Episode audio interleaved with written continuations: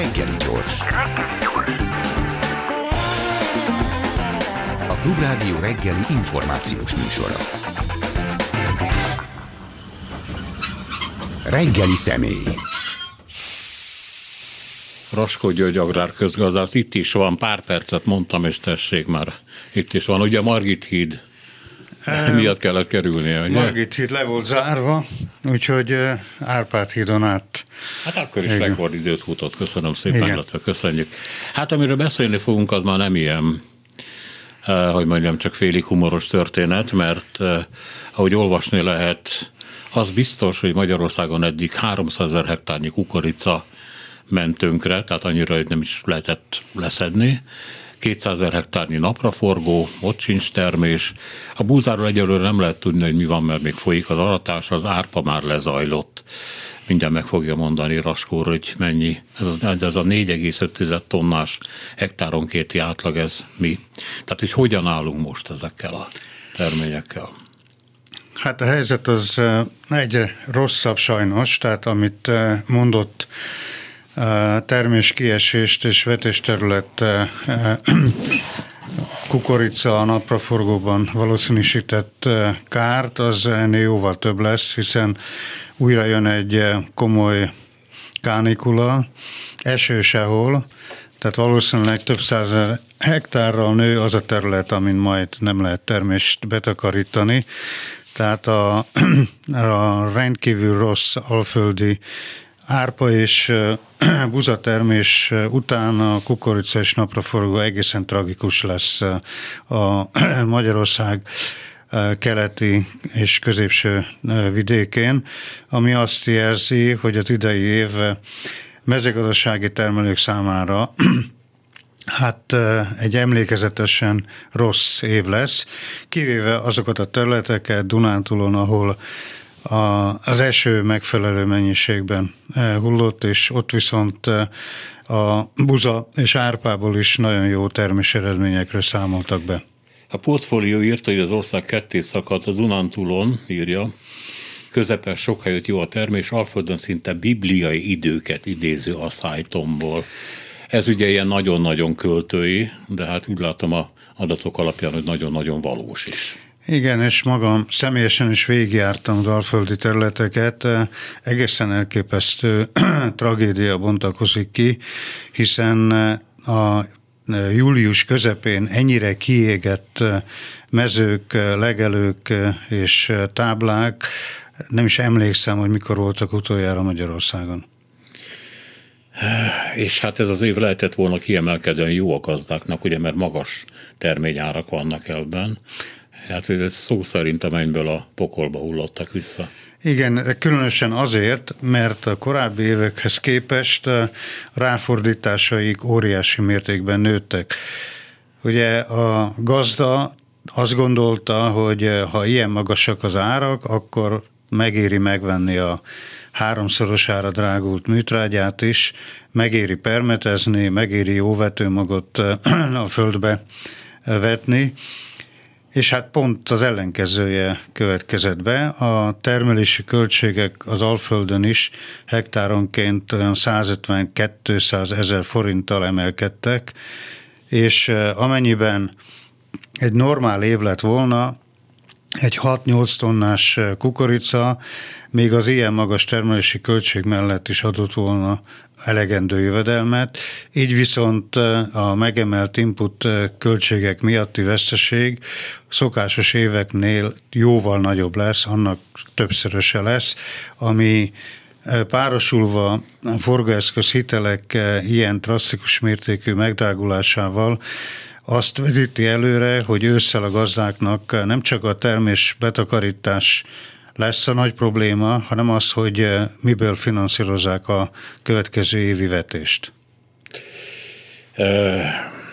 Ha a kormányok előrelátóbbak, és mondjuk foglalkoznak azzal, hogy mi van a vizek megtartásával Magyarországon, magyarán, hogy hogyan lehetett volna egy normálisan működő öntözési rendszert kialakítani, a sokat segített volna?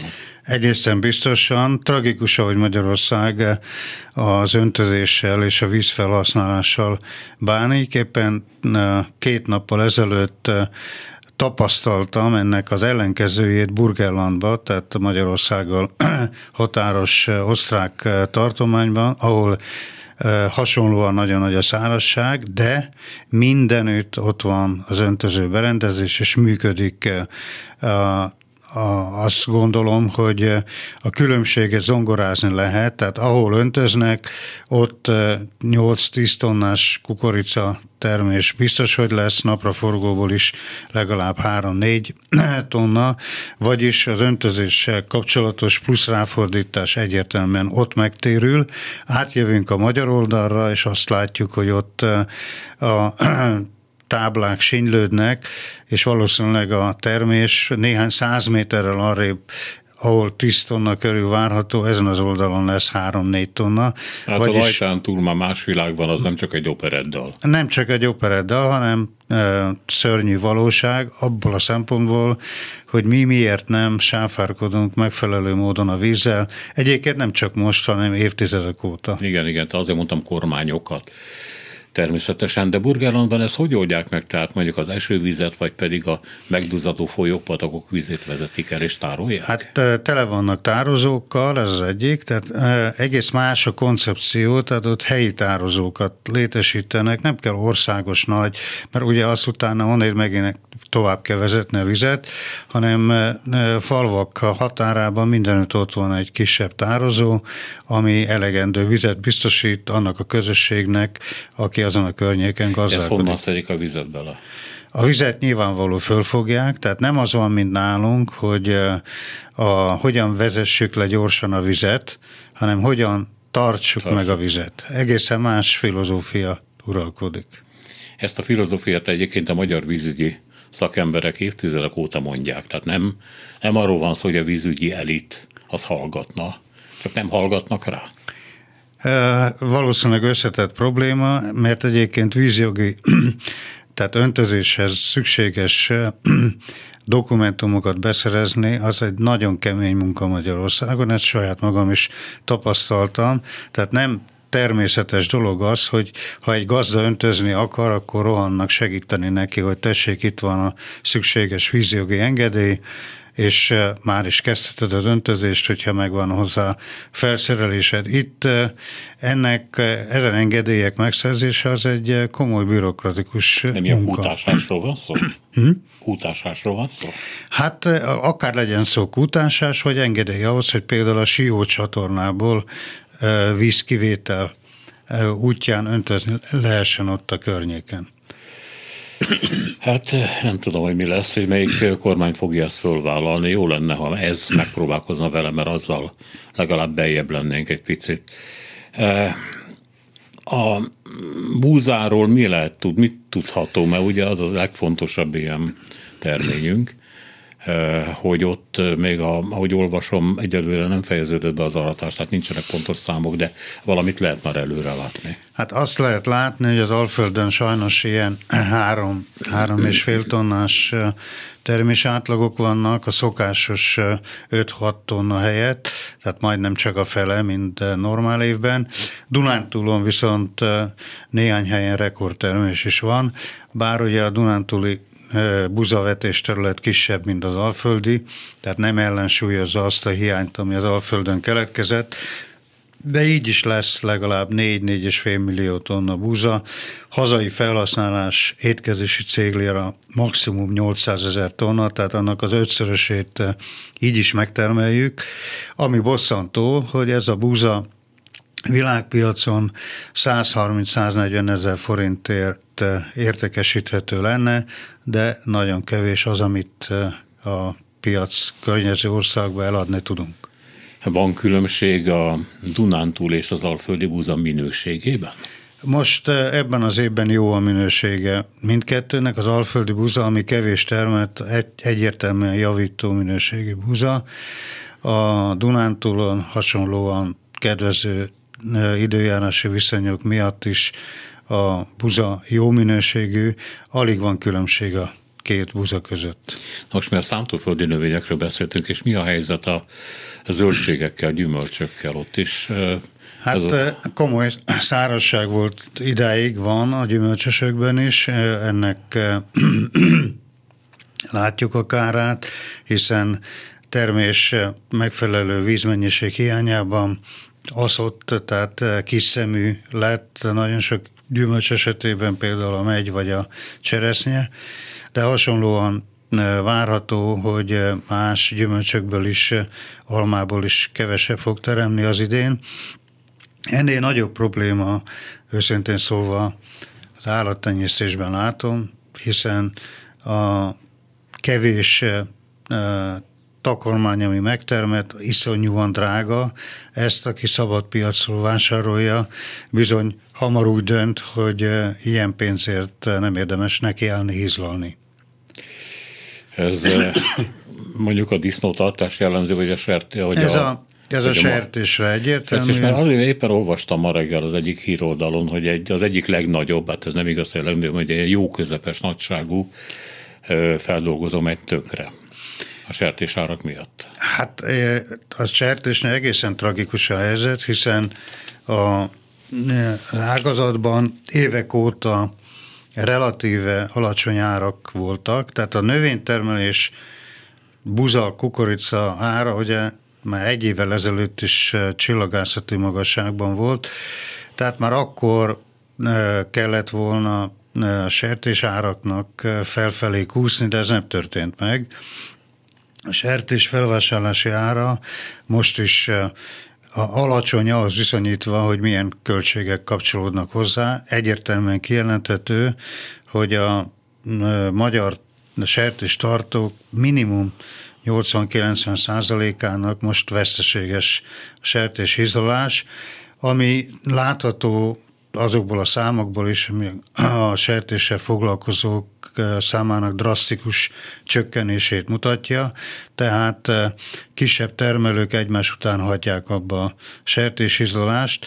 Egy több ezer hízó kibocsátású nagyüzemi telep nem tudja ezt megtenni, hiszen olyan óriási beruházási költség kapcsolódik hozzá, sokszor uniós támogatás, de ennek van feltétele, hogy bizony termelést folytatni kell akkor is, hogyha éppen az veszteséges, de mindenképpen az látható, hogy a sertés és baromfi állomány, baromfi izolás, akár legyen broiler csirke, vagy éppen pulyka, szintén jelentősen csökken.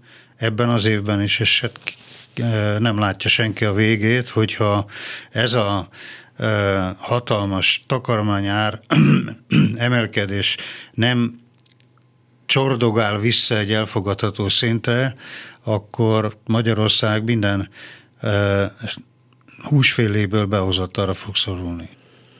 Hú, hát ilyen mondatot hosszú évek óta nem lehetett hallani. Azt lehetett hallani, hogy a szlovák hús majd győz Magyarországon meg. De az, hogy gyakorlatilag mindenből. De az a fura, hogy hogyha ilyen alacsonyak a fölvásárlási árak, akkor miért megy tönkre a földolgozó?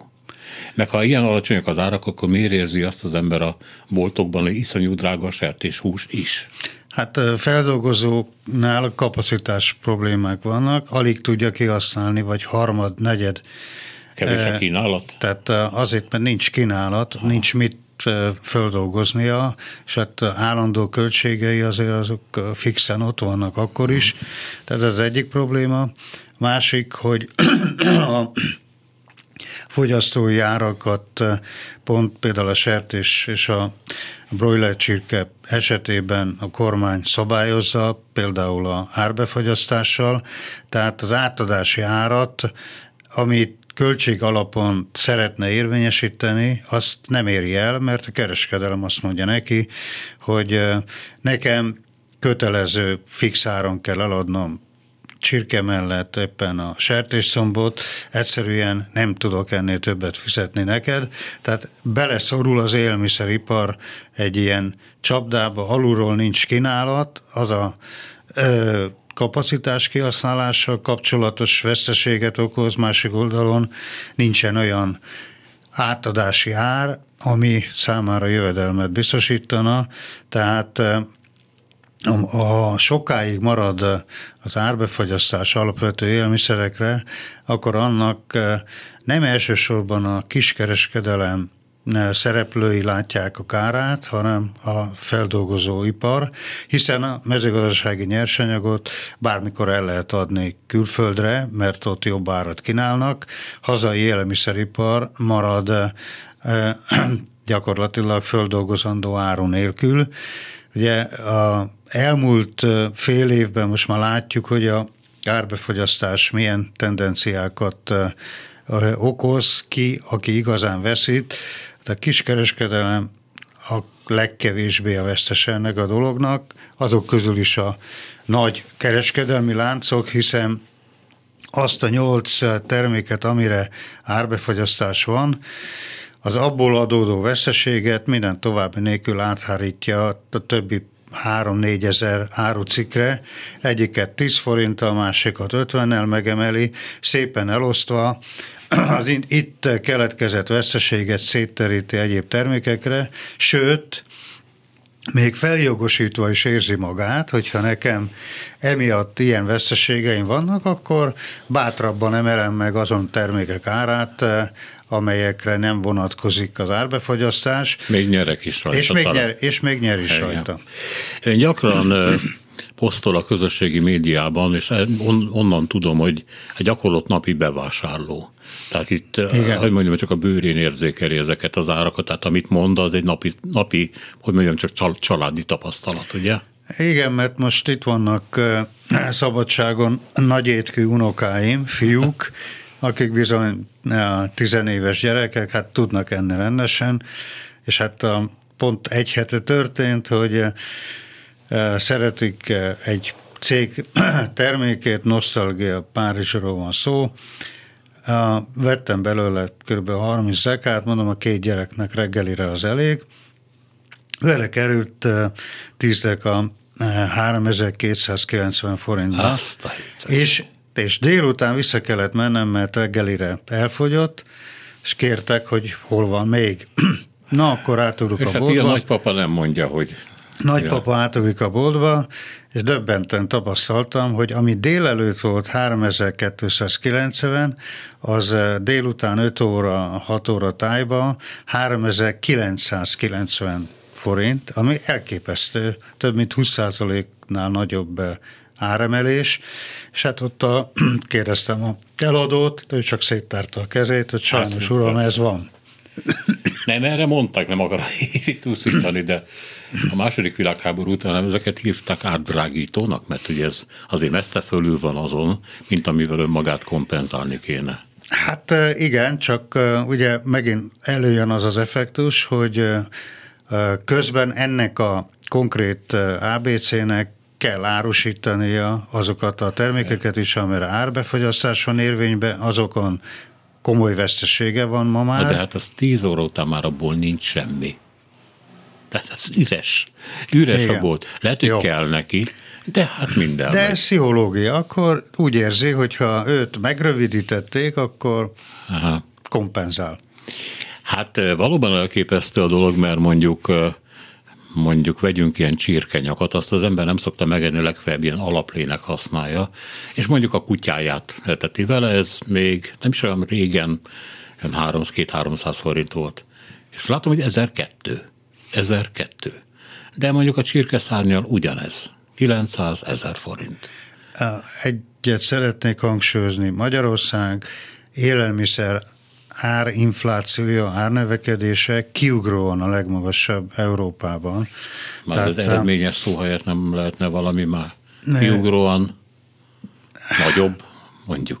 Nem tudom, ez szintén egy konkrét dolog, hogy a biciklizés közben Pozsony környékén évek óta járunk arra felé, ahol van ez a, a vízi erőmű, illetve hozzá kapcsolódó duzzasztók, kiváló kerékpárutak vannak.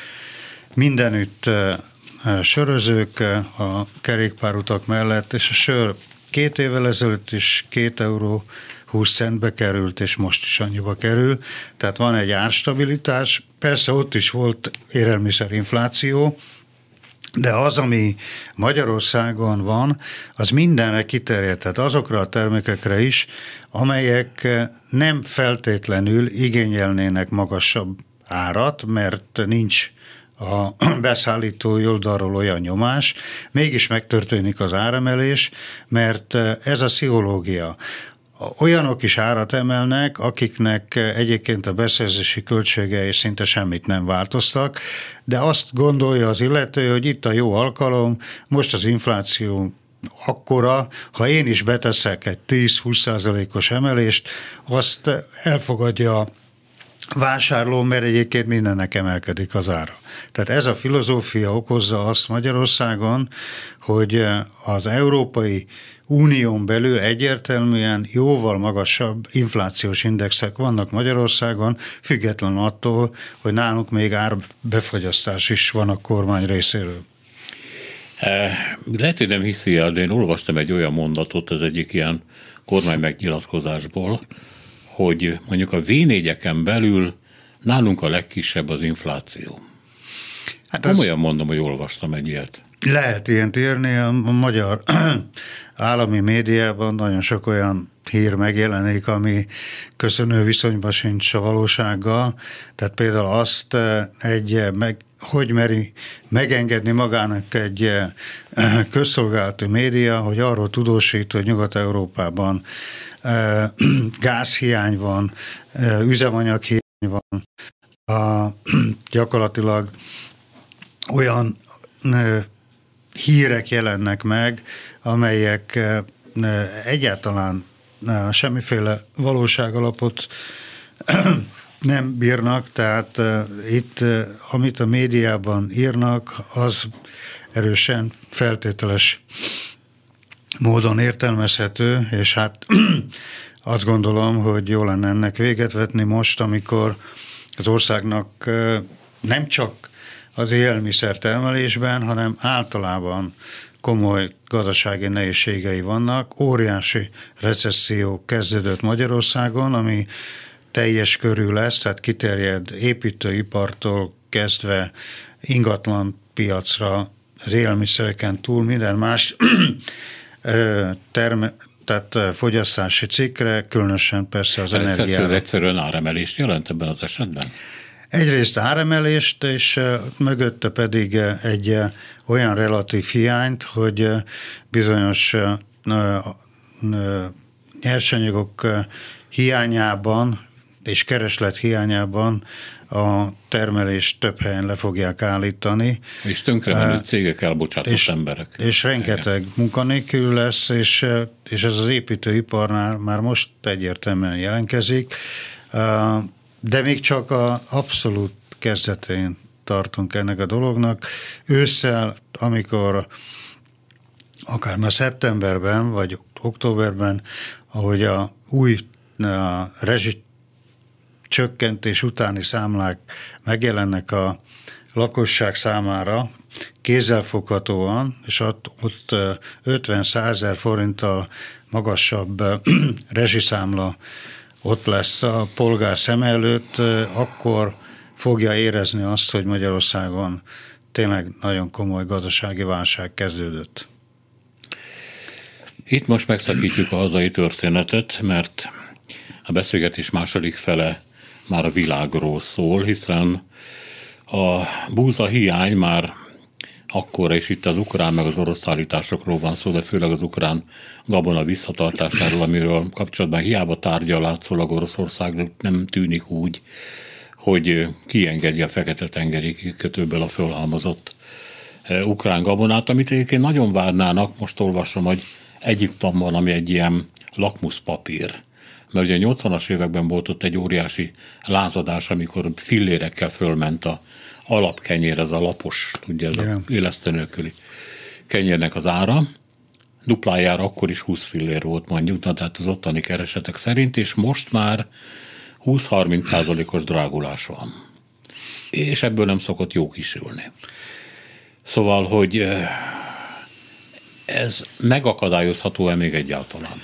Hát eh, elvileg igen, csak eh, Oroszország, illetve Putyin határozott szándéka, hogy közel-keleten, Észak-Afrikában komoly társadalmi krízis legyen, ennek következtében induljon el újra egy komoly migrációs hullám Európa felé, hiszen Európát ezen keresztül lehet leginkább térdre kényszeríteni, hiszen ha több millió észak-afrikai, közel-keleti megindul megint Európa felé, és közben itt láthatóan a migrációs hullám azért nagyon sok országban komoly feszültséget okozott az elmúlt években, akkor ott olyan politikai, társadalmi válságot tud ez generálni, ami Oroszországnak érdeke, hozzá nem fognak emigrálni, tehát nem kell hát, neki... hogy nem attól... Oroszországnak érdeke, hanem az orosz politikai elit úgy gondolja, hogy neki érdeke. Igen, az orosz politikai elit,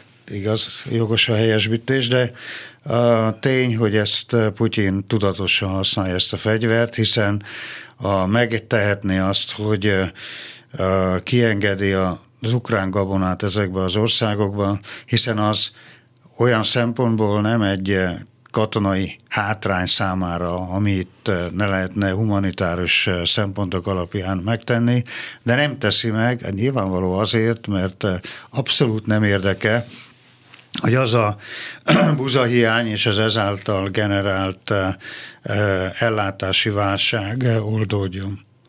De hát ott van a orosz búza is, és ugye tudjuk a szovjet időkből, hogy volt olyan év, amikor az oroszok, bocsánat, a szovjetek az aranytartalékaikból adtak Kanadának meg Amerikának, hogy kukoricát meg búzát vásároljanak tőle, mert ez a szélhámoskodás, amit a Brezsnyev érában elkövettek a szűzföldek feltörésével, az ugye előre borítókalhatóan egy csőd volt, de ma Oroszország van annyira piacgazdaság, legalábbis a legutóbbi időkig, hogy abszolút képes exportálni nagy mennyiséget.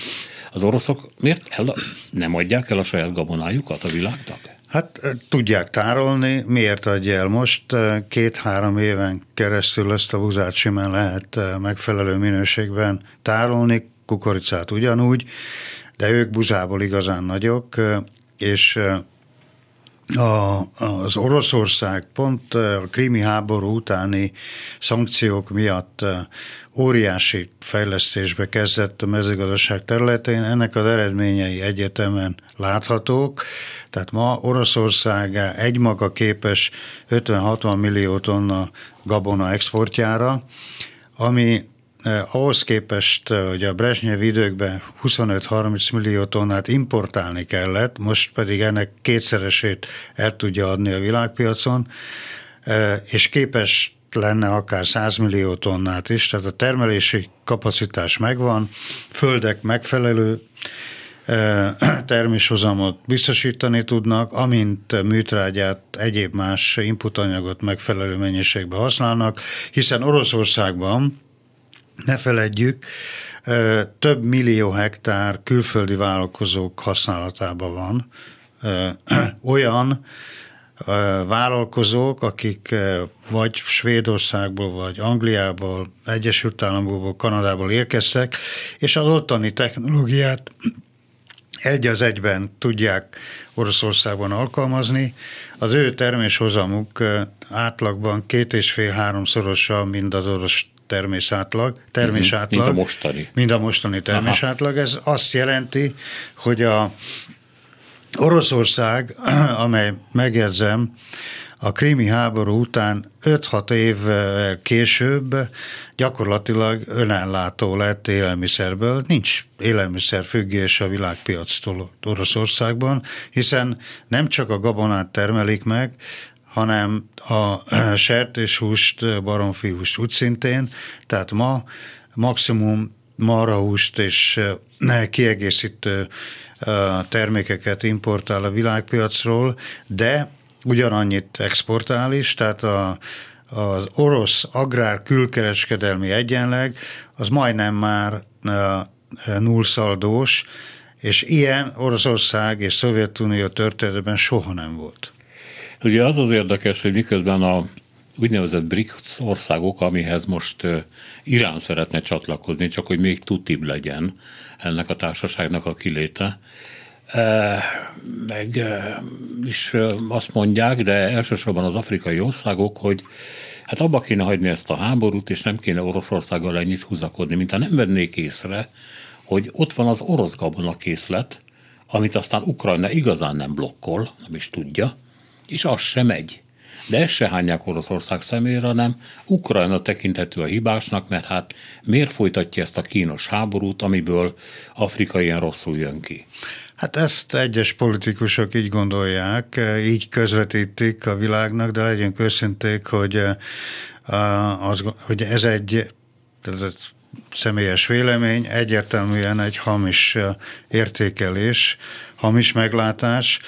Oroszország soha nem félt attól, pláne Putyin időkben egyértelműen nem, hogy mindenféle eszközzel saját befolyását a világba erősíteni tudja, és ehhez számára bármiféle eszköz alkalmazható, olyan is, ami egyébként humanitárius szempontból mindenképpen elítélendő. Ilyen az a tudatos gabonafegyver használat, amit most Oroszország importőrei felé közvetít, azzal a céllal, hogy ezzel a nyugati világot, elsősorban most Európát tovább gyengítse, és úgy tűnik, hogy ez elég hatékony módszer, és, és olyan tény, ami egyébként belelovalja Putyint és a mögötte lévő erőket, hogy helyes irány szerintük az, amit tesznek, Igen. és ezt tovább vigye. Hát az ilyen hatékony, akkor csak hatoljunk tovább. Igen. Nagyon, hát nem mondom, hogy nagy konsternációt keltett, de azért úgy meglepődtek a magyarok, hogy a Orbán kormány egyik minisztere, hát az agrárminiszter elment Ukrajnába. De hogy a magyar politikus egyáltalán nem ment oda, egész Nyugat-Európa ott volt, Amerikából talán csak az elnök nem, de egyébként még Pelosi is, meg republikánus szenátorok, Nyugat-Európának, meg Közép-Európának majdnem minden miniszterelnöke ott volt Orbán kivételével. Szóval az, hogy oda ment a magyar miniszter, és elkezdett tárgyalni arról, hogy hogyan lehet segíteni a, a húza, meg a kukorica kivitelével, az mennyit ér. Úgy értem gazdaságilag, aztán majd megkérdezném, hogy mi a véleménye arról, hogy hogy egyáltalán oda ment. Mert ez egy politikai gesztus egy olyan országnak, amivel kapcsolatban jó viszony sose volt Orbánéknak. Én maximálisan helyeslem, hogy eh, Nagy István miniszter úr elment Ukrajnába, tehát pozitív dolognak tartom, hiszen ne feledjük, eh, Ukrajnát újjá kell majd építeni, és abban a magyar gazdasági szereplők, vállalkozóknak célszerű lesz részt venni, Óriási pénzek fognak érkezni Ukrajnába a háború után, és biztos, hogy egy 21. századi high-tech technológiát fognak odaépíteni, és nem pedig a múltat. Ebben való részvételünk rendkívül fontos, nem maradhatunk ki.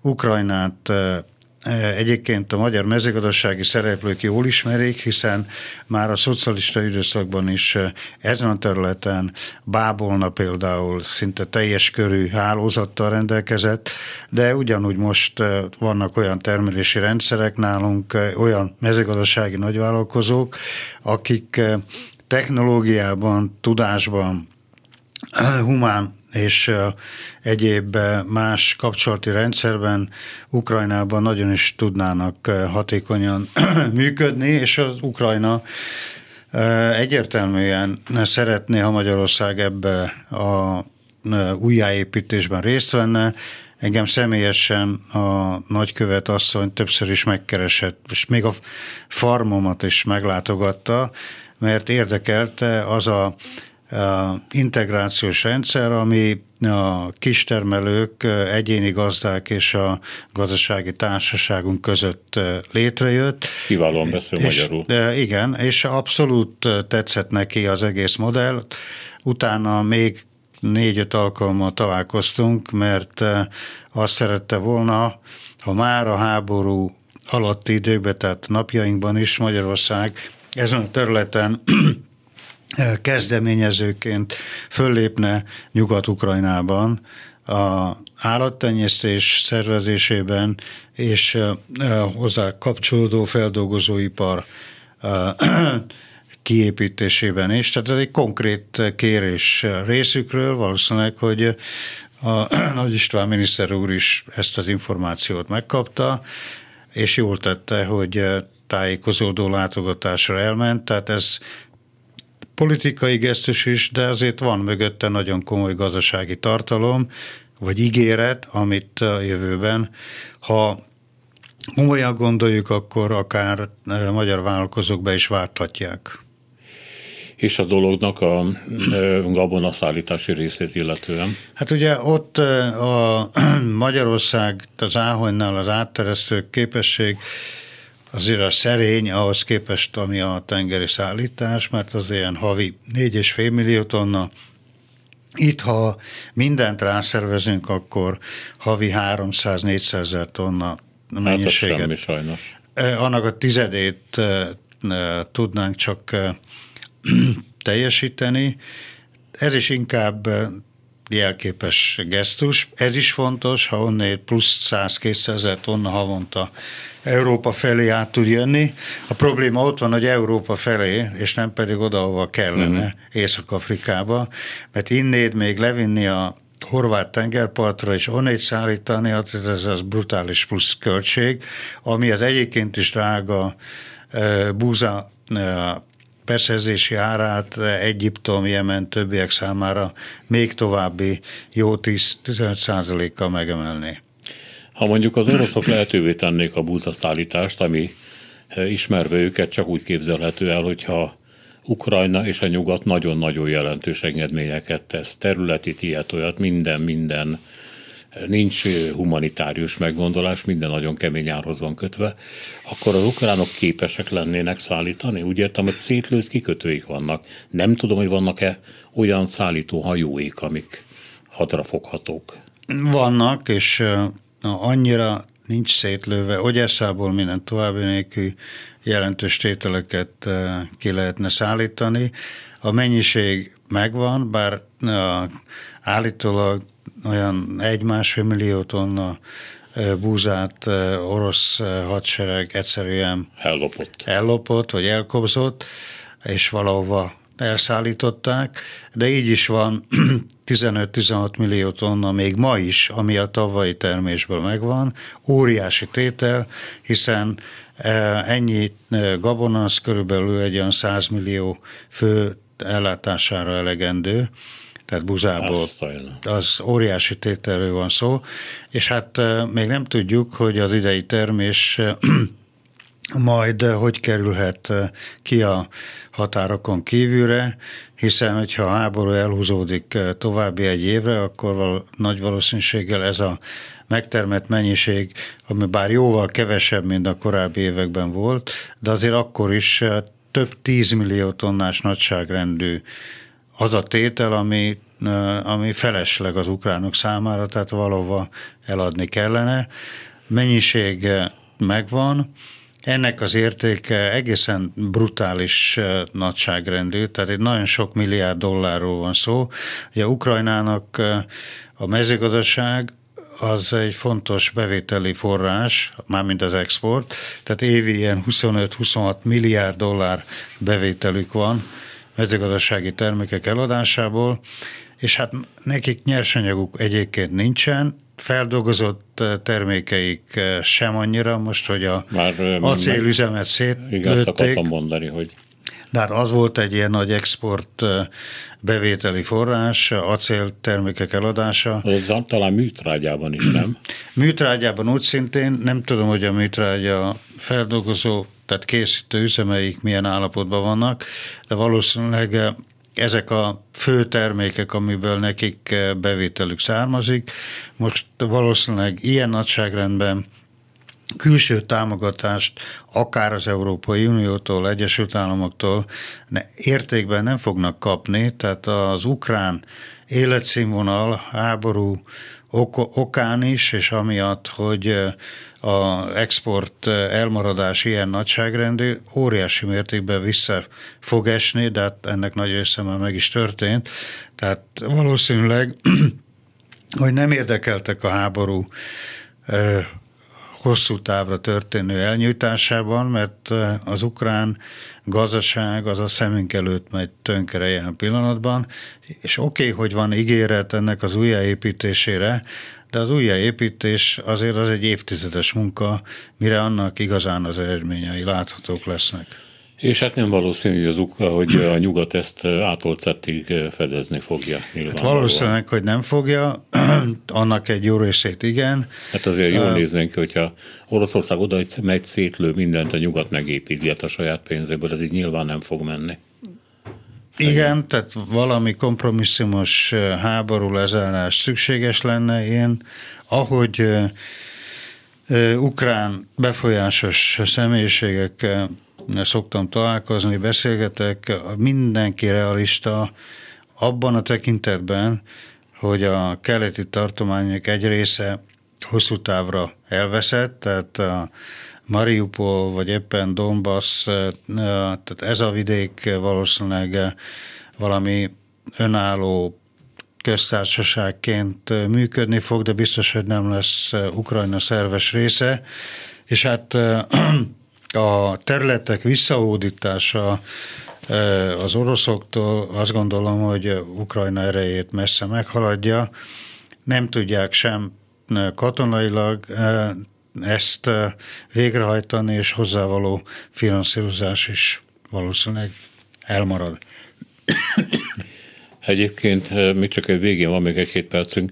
Mi az ukrán gabonának a fő célpontja? Tehát mik azok a területek Afrikában vagy a közel-keleten, ahova szállítani kell? Ugye Egyiptomot már mondtuk.